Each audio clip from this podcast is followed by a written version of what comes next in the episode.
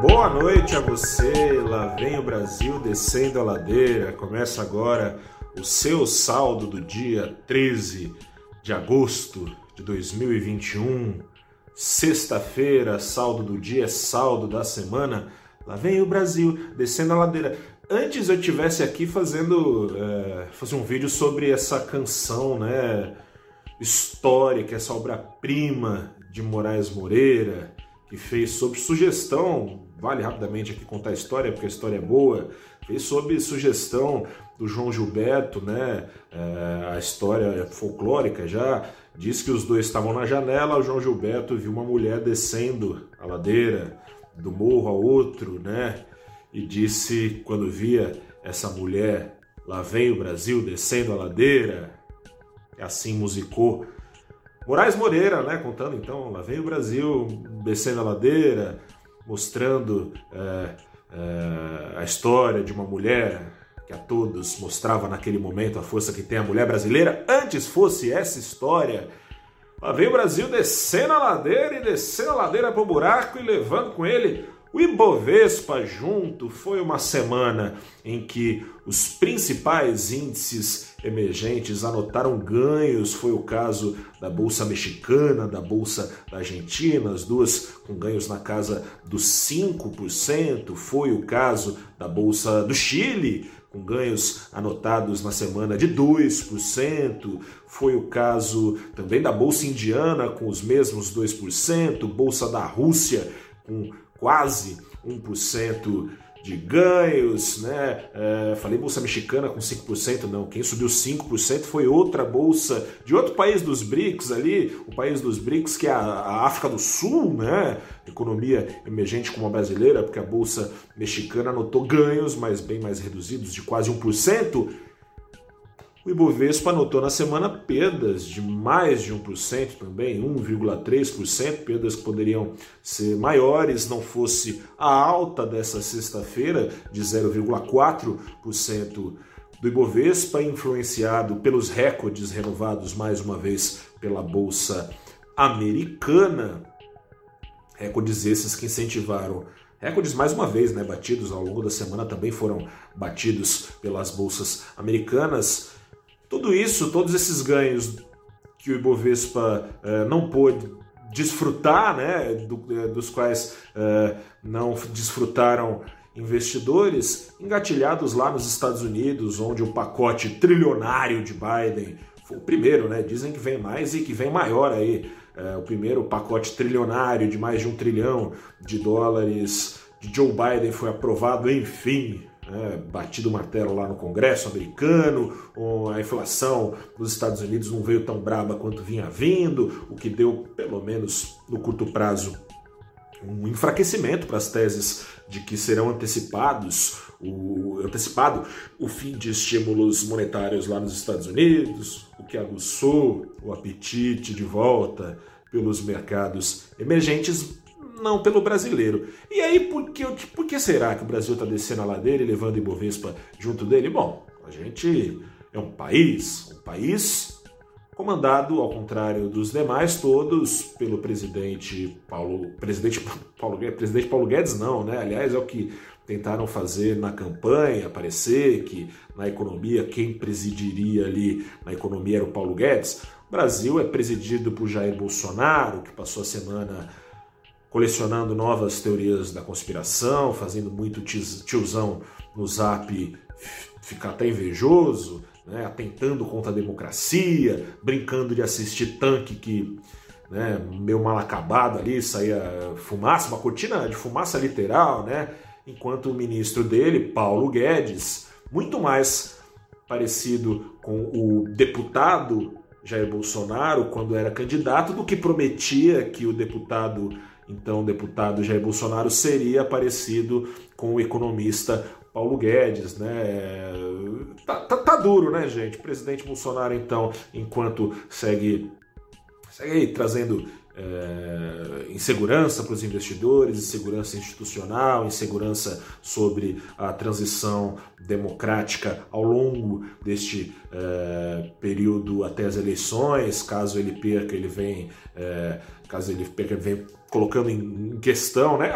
Queria ver se ele, queria ver se ele ganhar, se ele vai falar que tem fraude, né? Tem fraude nesse caso? Não teve, né? Quando ele ganhou é, em 2018, aceitou é, tranquilamente o resultado. Será que vai aceitar é, se perder?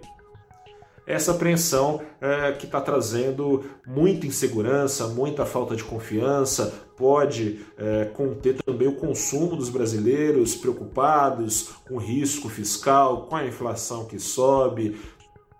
Por sua vez, o ministro Paulo Guedes vai insistindo em pedaladas fiscais. Eu te pergunto aí em 2018, você imaginava que este governo insistiria em pedaladas fiscais, as mesmas pedaladas fiscais que ajudaram, aliás, a eleger este governo de Jair Bolsonaro, as pedaladas de Dilma, né? É o mesmo modus operandi proposto pelo ministro Paulo Guedes para pagar um novo Bolsa Família, enquanto Dilma pedalava jogando para frente repasses que o Tesouro devia fazer a estatais, permitindo então ter mais dinheiro em caixa para gastar com Bolsa Família.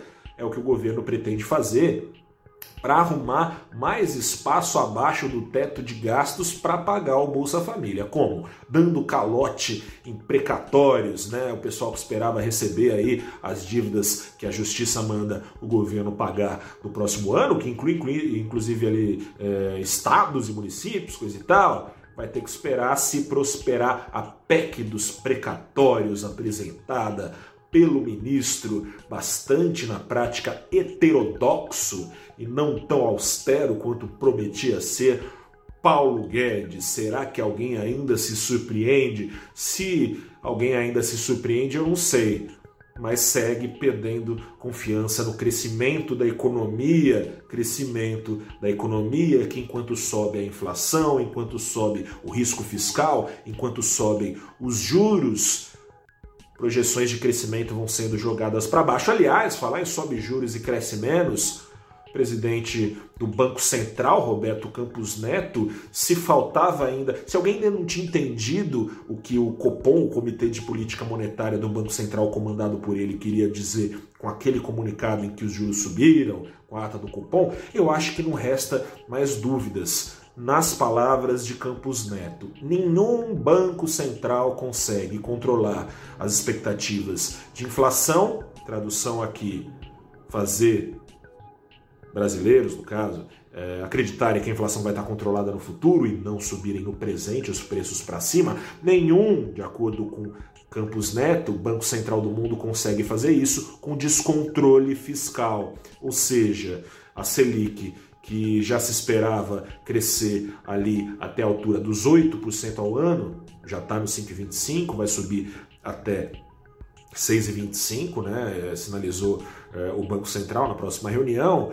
Ninguém esperava nem esses juros dos 8% e já tem gente esperando, caso seja colocado em prática o descontrole fiscal pretendido pelo governo, uma Selic de 9,5% para dois dígitos é um pulo, dois dígitos já atingidos pela curva de juros futuros nessa semana, curva longa para 2030, 2031, está com rendimento para lá de 10% no DI, no Tesouro. Nesse ritmo, dólar devia ficar mais barato. Juros subindo, mais dólares atraídos ao país, porque os juros estariam mais compatíveis com o risco. Para isso, o risco teria que ficar parado no lugar também. O risco está subindo, com isso o dólar fechou a semana ainda assim mais caro, apesar do apetite ao risco do estrangeiro aguçado, do céu estrelado nas bolsas do mundo, seja dos principais mercados emergentes, seja dos principais mercados já desenvolvidos. Dólar eh, ainda assim, pouquinho mais para cima, o que não é bom sinal, 0,2% para cima no acumulado da semana, em R$ 5,24, quase 25 centavos vendido no fechamento. Que dureza, hein, gente? Sobre essa dureza, te convido a conversar comigo, com a Alessandra Ribeiro, ela é sócia e diretora de macroeconomia da Tendências Consultoria, a conversar também comigo e com ela e com o Fábio Akira, ele é economista-chefe da Blue Line Asset, na próxima segunda-feira, às 8h30 da manhã. 2022 é logo ali, olha, se já não é aqui, tá difícil, hein, gente? Sobre essas Sobre essa geleia geral preocupante de Brasil, a gente vai bater um papo na próxima segunda-feira e você é o nosso convidado, nossa convidada, a mandar perguntas, inclusive, sobre o que esperar e que já tem sido refletido no Ibovespa, apanhando enquanto os demais índices surfam na farta liquidez mundial, que aliás pode ser enxugado. E aí, meu, seja o que Deus quiser. 8 e meia da manhã, então, no programa Abrindo os Trabalhos, no YouTube, no Twitter, no Facebook, no LinkedIn. Você acha o link, claro, lá no nosso valorinvest.com. Eu fico por aqui, a pandemia ainda, né? Ela não acabou. Se cuide, eu me cuido daqui e a gente conversa na próxima segunda-feira. Grande abraço, até a próxima e tchau!